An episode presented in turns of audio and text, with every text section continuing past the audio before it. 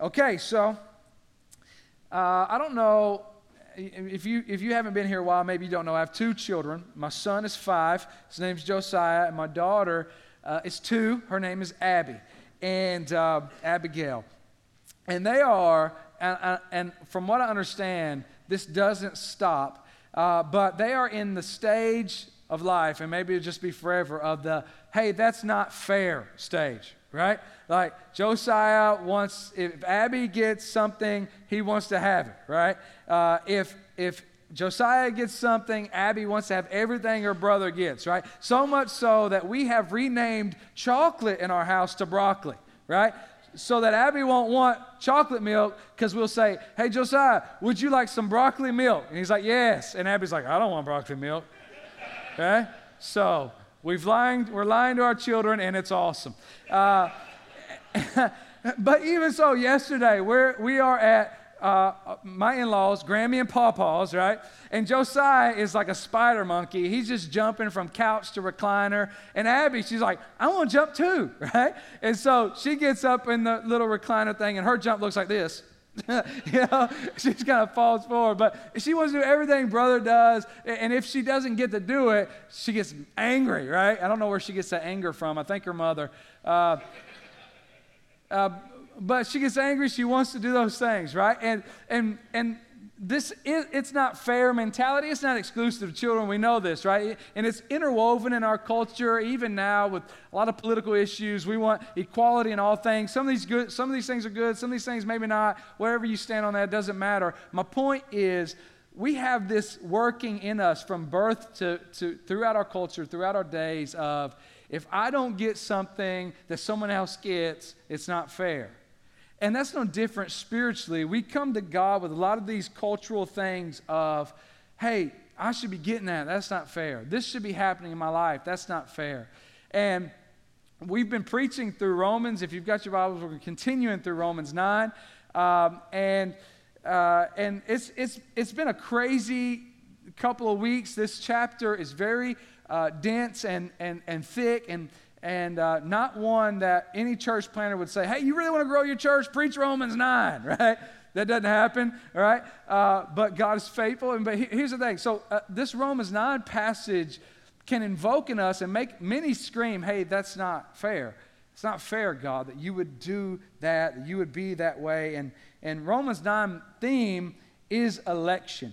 And uh, not the presidential election, right? If you're new to church, I, I couldn't even attempt to make sense of what's going on there. Uh, but the election of God's uh, salvation. So, God being sovereign in salvation, Him electing some to be saved. And uh, I think it's important to note that the Southern Baptist Convention, the, the, their root, the roots of Baptist doctrine in this country is founded uh, on this doctrine of election.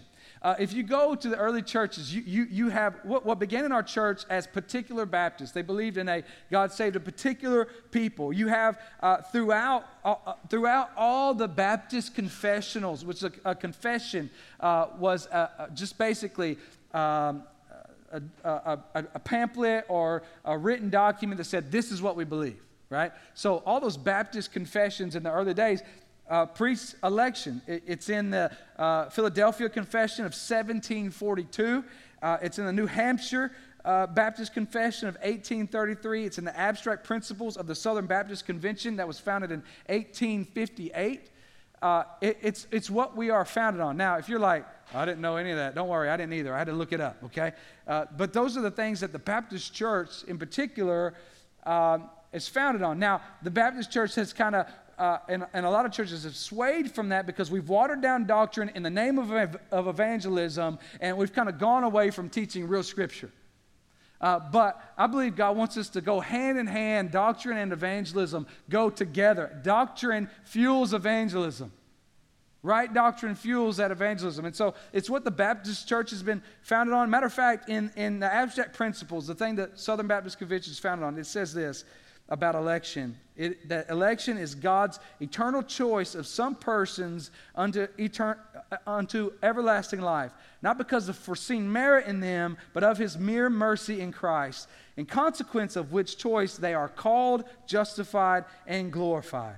So we're dealing with that this morning. That's what we're dealing with. Uh, and, and specifically, I think we don't have a problem with God being sovereign over creation, right? We believe God created everything out of nothing. Now, we also believe we can't do that right? We kind of gather materials that He has already created and make something, but we, we can't out of nothing create something. God can. That's what He does. So we have really no problem thinking, okay, God is sovereign over creation and, and the things that He is in control, total control over creation, right? Uh, and we have no problem with God being sovereign over life. This is why we ask God, God, give me that job. God, heal this person. Uh, God, uh, help me find a spouse. Right? We have no problem in God being sovereign over the things of life.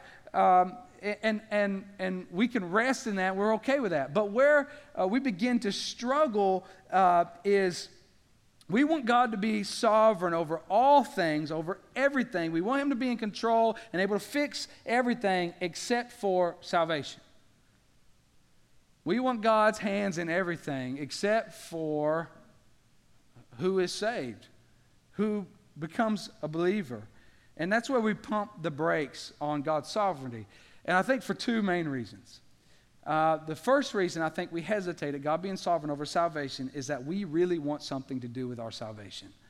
We, we attest that God has to play his part for us to be saved. The Holy Spirit has to convict or has to move or has to change or has to do some things, but we want to have some kind of play in it. We want to have some kind of part in it. And like our bottom line last week was all God, all grace. And we like how that sounds. It's really pretty, but when we start actually fleshing out what that means, we begin to have issue uh, with it. And, and we know we can't be saved without God doing his part, but we really want to do our part too. So that's the first hang up. The second hang up I think we have is that, and, and the reason we don't want to say God is sovereign over salvation is because, is because uh, we want to protect God.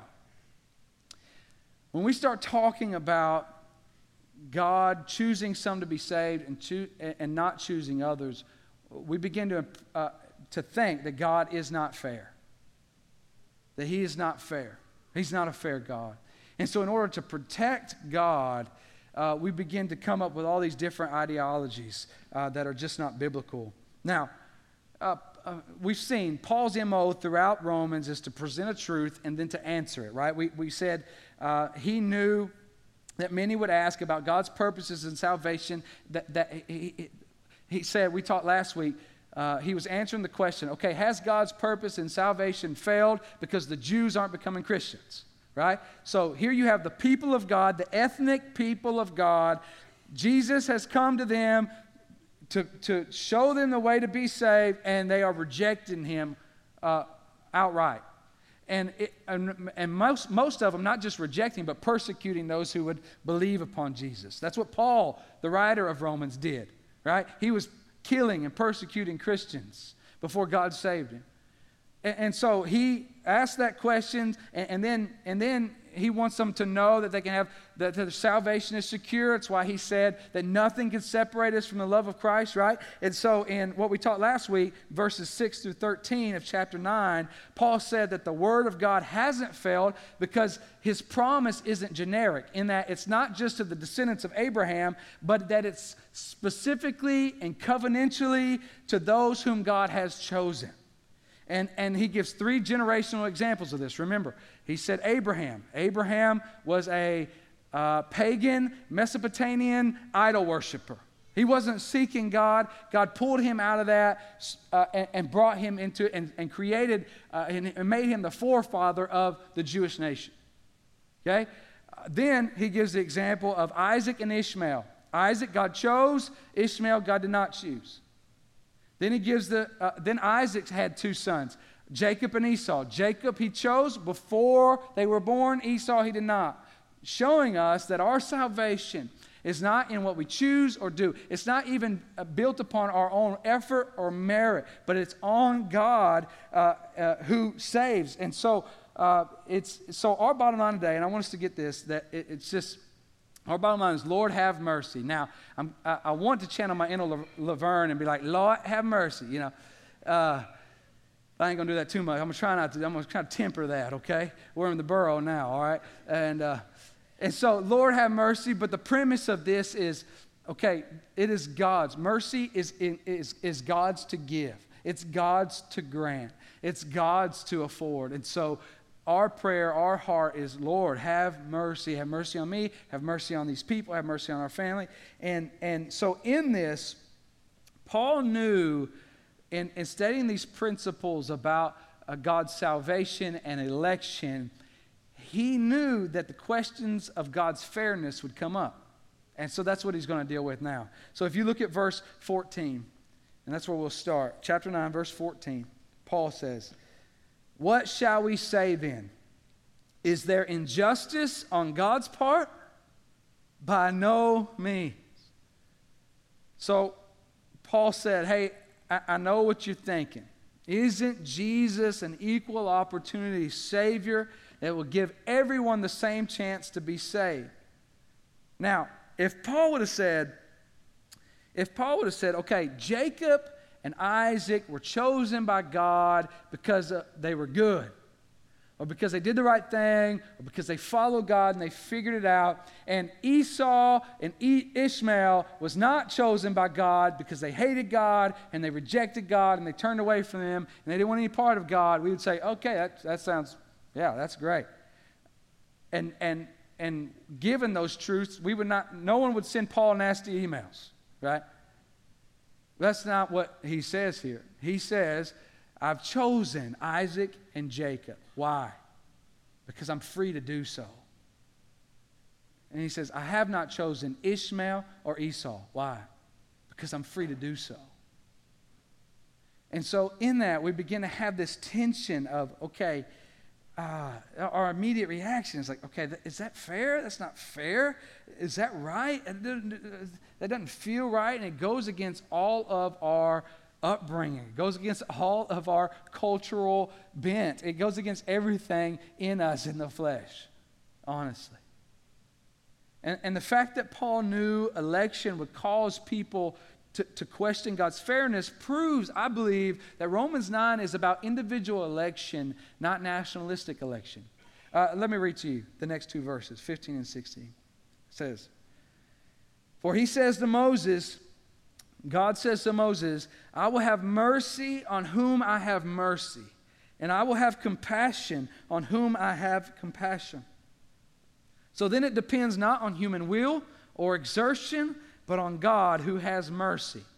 So, so Paul says, okay, before, this, this, is, this is great. This is great work on Paul's behalf because he says, all right, before you hit sin on the email, you need to understand that election's not my idea, it's God's. And he says, it's been going on throughout all of Scripture, and he points them back to Exodus 33 uh, when he tells Moses that, uh, that I will have mercy on whom I have mercy, I have compassion on whom I have compassion. While Moses was on the mountain, if you remember, Moses get, was getting the Ten Commandments from God.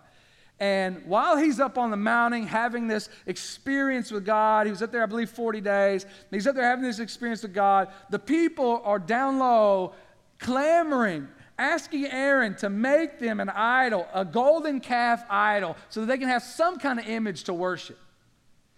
Okay, Moses realizes what's going on. He comes down, he, he straightens them out, he gets really ticked at them, and then he goes back up the mountain and says, God, they're morons. Don't kill them.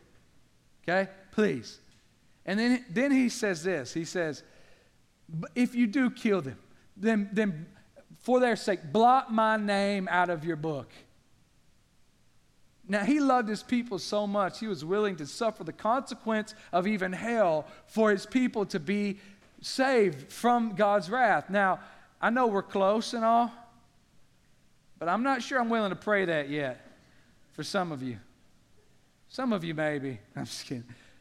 But here's Moses putting, putting his eternal destiny on the line for these people. He's, he's crying out to them. And then, and then Moses asks him something crazy. He says, God, show me your glory. Now, here's the thing. So, Moses had just walked through the 10 plagues. You remember? God, God, God poured out 10 plagues on Egypt. Then he splits the Red Sea. Then he is following and guiding his people with a, uh, with a, a, a, pillar of fire and, a, and, and smoke and, and a cloud of smoke. And so he's, he's guiding his people with his presence.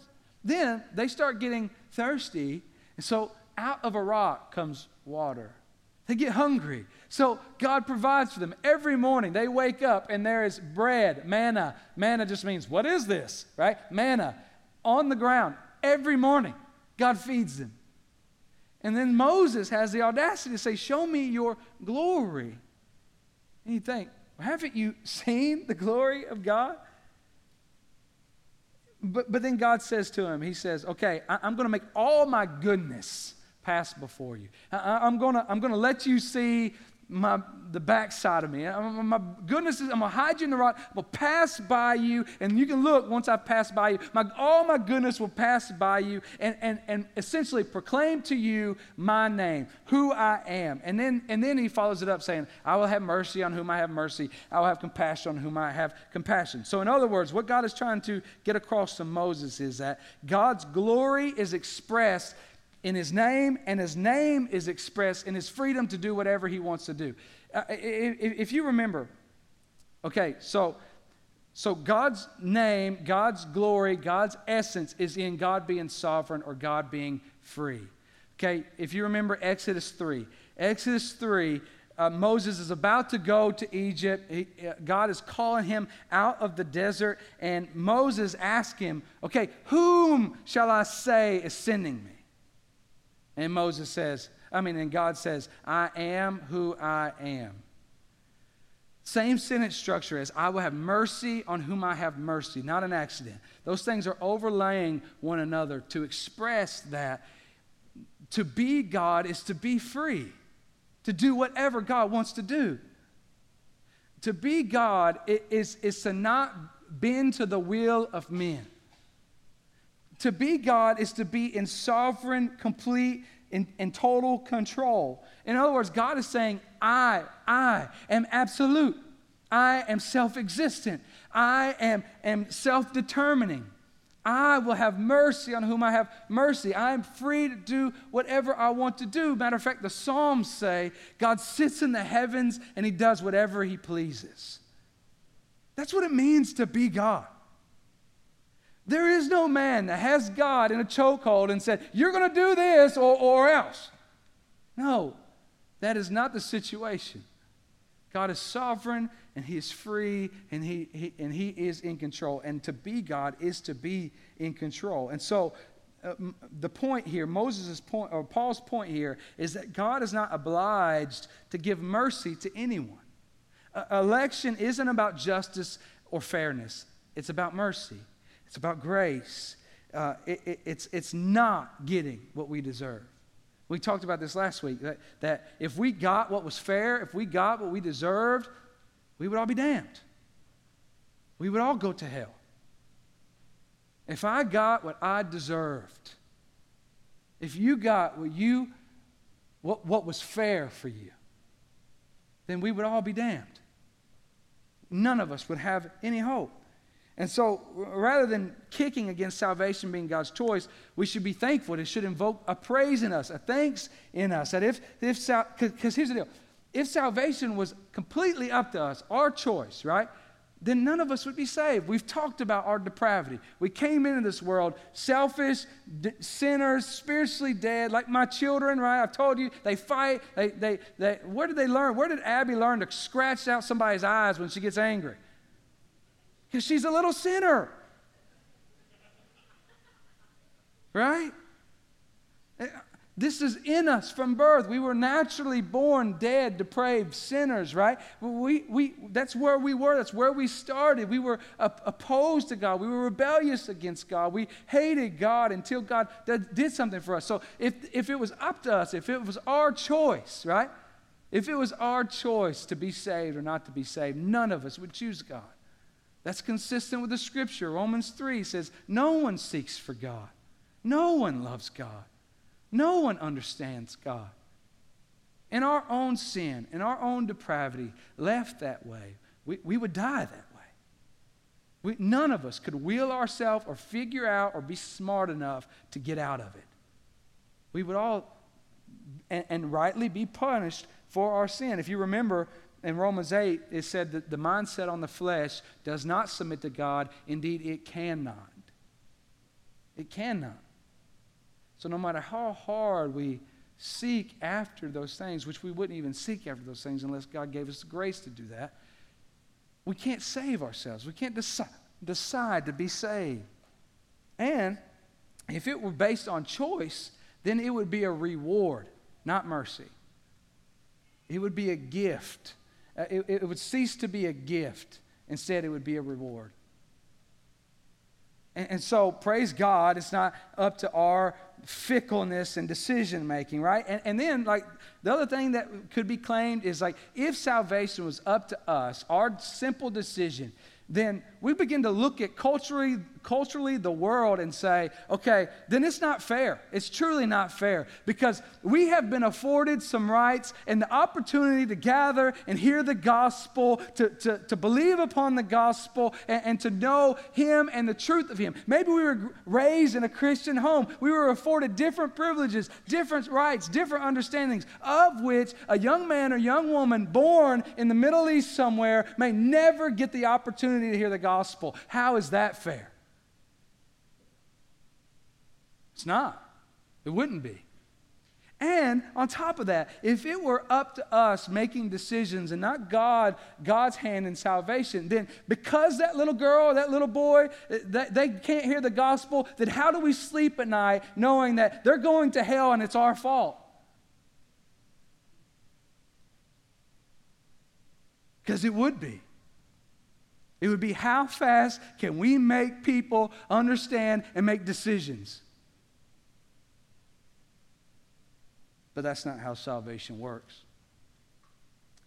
And I love the sovereignty of God in that we hear testimonies of brothers and sisters come to faith in Christ in the middle of Middle East. Why? Because we've gone with them and plead with them to make a decision for Christ? No, because God sovereignly put in their mind a vision, a dream, and they go seeking the God that gave them a dream. God is even fulfilling his own great commission. He's sovereign, He's in control of salvation. Last little argument here to, to, to, question God's fairness in election presupposes that we have rights and, and that, that those rights are being violated, right? But if you have no rights, then if you, you have no rights and you have no basis to claim that someone is, is uh, taking advantage of your rights or treating you unfairly. Why? Because we are all guilty. None of us have rights unto salvation. None of us. None of us have rights. None of us have a right unto salvation. Meaning, it's, it's, not, it's not something we deserve. It's not something we earn. It's not something just because we exist that we are that we demand as a right. No, it's not. It is by grace and his mercy God's to give. It's all grace and all God. And that's why in verse 16, uh, Paul says it doesn't depend on human will or choice, it doesn't depend on exertion or effort. It's, it's not about a good decision or a good life, it's about a good God. So it's, it's all God, it's all grace. It's about mercy, not equity. That's what salvation is. And look, look you think it might be exclusive to that. First of all, I would challenge you to read a couple other things John 6, John chapter 10, Ephesians 1. Uh, but here in John 1, verse 12 through 13, it says, But to all who did receive him, who believed in his name, he gave the right to become children of God, who were born, listen, so you can begin to stack up the consequences here. Okay, someone who's saved, a believer, how were they born? How were they reborn? Who were born not of blood, nor of the will of the flesh, nor of the will of man, but of God. So, John here is saying the exact same thing Paul says. He says salvation isn't by natural birth, it, it, it's not by your uh, ethnicity or your, uh, who, who your descendants are, uh, and it's not about your will or your human will or effort, but it's all God's to give. And it's all His grace. If you remember John 3, when he's talking to Nicodemus, he says, My Holy Spirit blows like the wind you don't know where it's going to go, but you can see its effects. And, and so, so his salvation is his to give, it's his to grant. And so when, when it comes to salvation, we can't complain about uh, God's election being unfair because he chooses some and doesn't choose others. Because in reality, it's not fair that he would choose any. We talked about that last week. The fact that he chooses any is, is, is really a, a, a absolutely scandalous grace because none of us deserve it. None of us. And so the fact that he would choose any is, is a scandalous, merciful grace. So we can't say God's not fair. Now we can say God's too good. We can say God is too gracious or he is too generous to save a wretch like me. But to say God is not fair as we count fairness is just not biblical and not true. Because for him to save any is, is an absolute ridiculous grace, is an absolute scandalous grace. And all of it, all of the election of God, it's not about fairness, it's about mercy. Let me, let me wrap up this passage and uh, we'll kind of close. 17 and 18.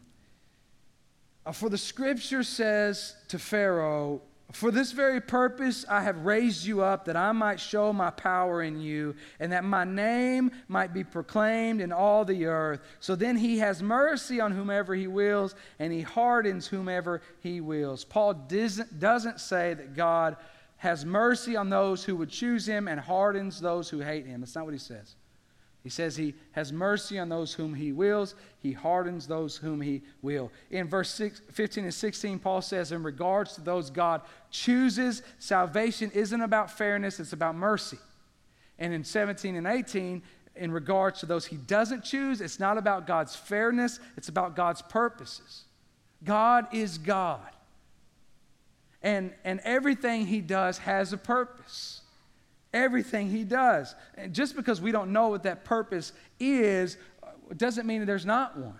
It would be like this uh, us trying to figure out the purposes of God would be me sitting you in a movie theater and showing you a millisecond of a film and saying, All right, tell me the plot. Well, you can't. I just saw like maybe a face is kind of blurry. I can't, can't really figure it out. Th- that would be the same as us in our what, what the Bible calls a vapor of a life, a mist of a life. Matter of fact, the Bible says that our lives are like dew on the grass. It's here in the morning and gone in the morning. Doesn't even last a day.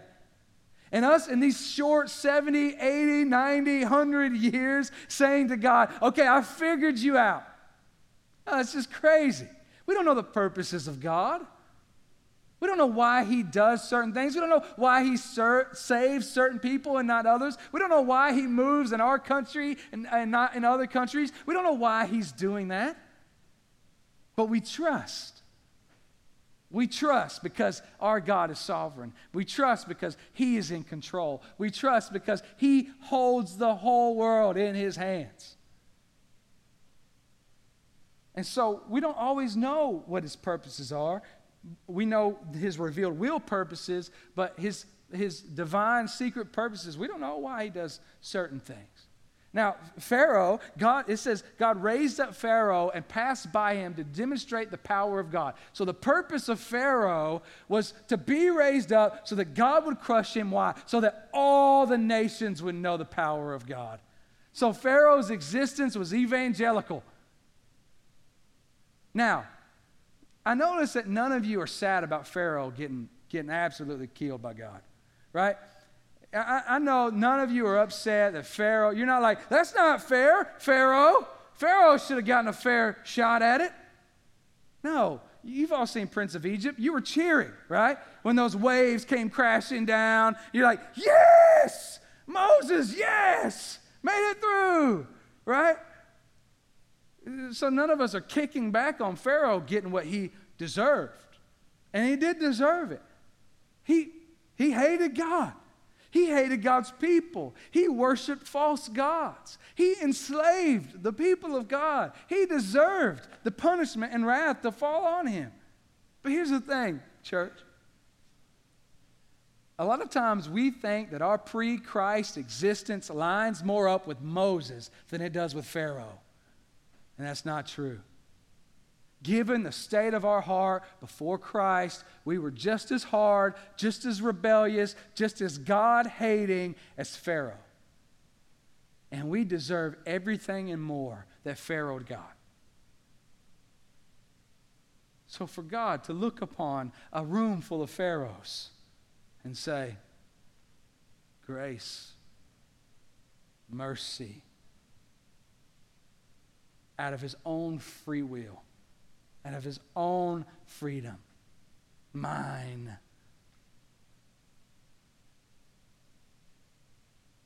It's grace.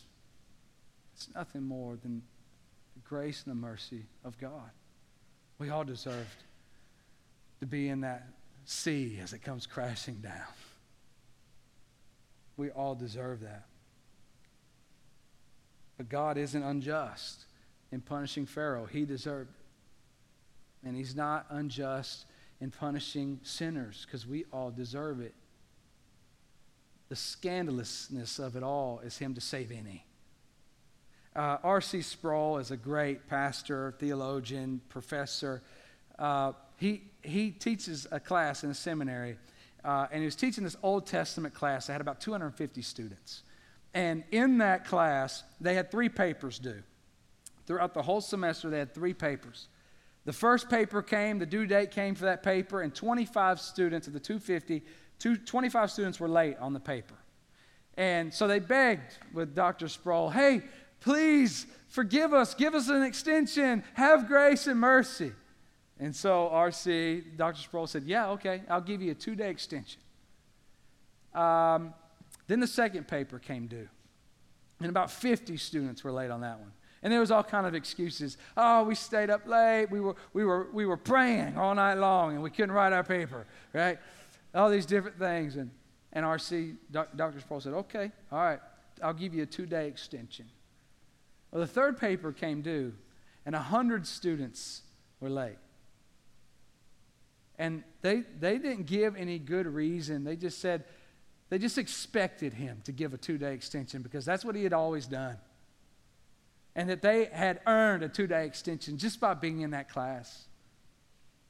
And so, paper due date comes, and Dr. Sproul stands up there, and, and all these students are apathetic to his due date, and he says, All right, he begins calling out names Johnny, F. Well, that student stands up and goes, Whoa, that's not fair. Dr. Sproul says, You're right, it's not fair. Let me give you what is fair. Not only do you have an F on this paper, but you were late on the two previous ones. So I'm going to give you an F for both of those. That's what is fair. One of the things he noticed from this is that when grace is experienced for the first time, we're thankful. We praise, we praise God. Yes, it's great. But oftentimes, when we experience grace again, it moves to like this period of being jaded and bitter. And, oh, and then when we experience grace a third time, it's no longer a gift to us, but it's expected. This is what many churches have done that they are imposing on God a requirement to give grace. That they are expecting God to give grace, and He has to, and we got Him in, in, in an arm lock, and, and we're not going to let Him go until He gives His grace. You have to give grace, God. And God says, No, I don't. I give mercy on whom I want to give mercy. I give compassion on whom I want to give compassion. And so, grace and mercy, it's not to be expected. It's a very undeserved, unmerited favor from God. So, our question can't be God, we expect you to give grace to everybody. Why not everybody? Our, our question has to be God, why me? Why did you pour out your mercy and grace on me? I didn't deserve it, I didn't earn it. And if you are damned on Judgment Day, you won't be able to say to God, God, you're not fair. Because you will be receiving just punishment for offense against a holy God. And if you are saved on that day, you won't be able to say, God, to, to God, you won't be able to boast in yourself. You won't be able to say, ah, I figured it out. This is the, the great you know, question of if you stand before God and God asks you, why should I let you in to heaven? What, are you going to say? Well, it's funny you say that, God, because here's why I think. Uh, I was raised in a Christian home, and I, I, you know, I had great parents who taught me the Bible. So uh, really, like, they showed me some stuff, but kind of when I was seven, I figured it all out anyway. And so I figured it out how to be saved. I, I did, now, now from VBS at seven to 18, I lived like hell, but don't worry about that. After that, once I had kids again, then I got back in church and got really serious about my relationship with you. And so uh, I figured it out, and I really I earned it and deserved it. It was because of what I did. No, no one's going to say that. We are going to stand before the Father. And if He were to ask us this question, I'm not saying He will, but if He was to ask us why, you would say, I don't know. There is nothing in me that deserves or has earned or, or, or qualifies for heaven or your presence. Nothing in me. But instead, I know that it is only your grace, only your mercy, only because of what Jesus did by going to the cross and taking my deserved wrath on himself. That's the only way I have any chance, is because of you and your mercy and your grace. That's what we will say. That's why Paul over and over says, I boast only in the cross. Why? Because it's all we've got to boast in. Now, one of the biggest tensions expressed in this is well, what about my, my kids? You mean my kids can't say a magical prayer that's going to transfer them from the kingdom of darkness and plant them into the kingdom of light? That they're going to go to VBS and, and get plucked, you know, and start living right or something? Listen, my kids can't even make healthy eating decisions I don't want them to have eternal consequences up to them. My kids can't even pick out matching socks. My kids can't decide between Sesame Street and Dora the Explorer.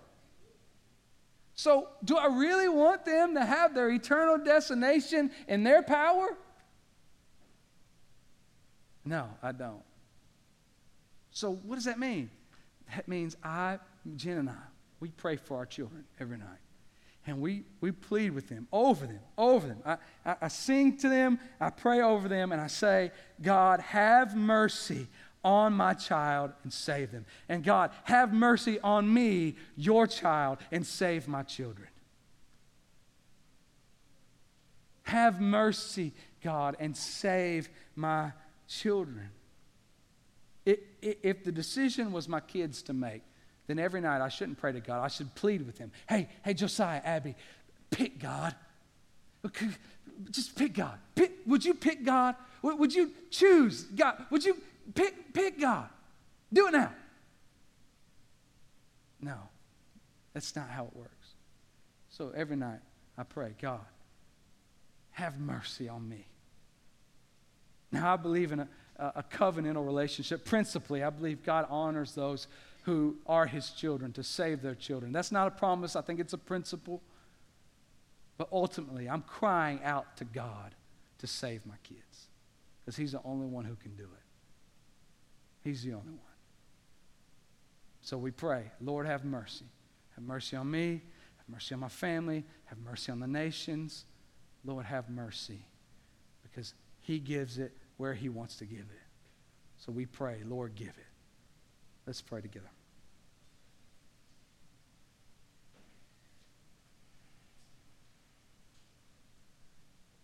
Jesus, I know um, this is, this is thick. This is powerful.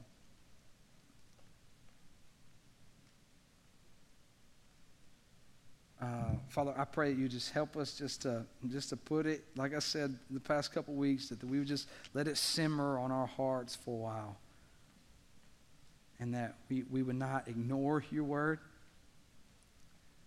but we would also test to see what, if, based on Scripture, what is true. And Father, that if there be any emotion in us that is not biblical, that you would open our eyes to that fact. And Father, I just pray for your mercy. I pray that you would pour out your grace and your mercy in such a way that we would see souls saved in this place, in this city, in this nation, in these days.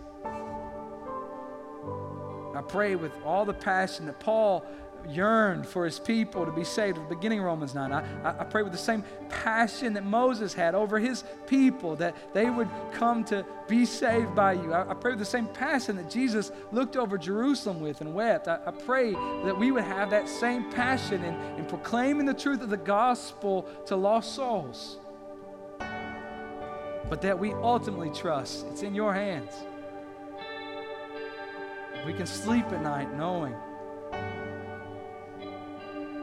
that only you can raise the dead. Only you can give life to spiritually dead people. Only you can give sight to spiritually blind people. Only you, God. So, Lord, have mercy on us. Lord, have mercy on this city and the churches in this city.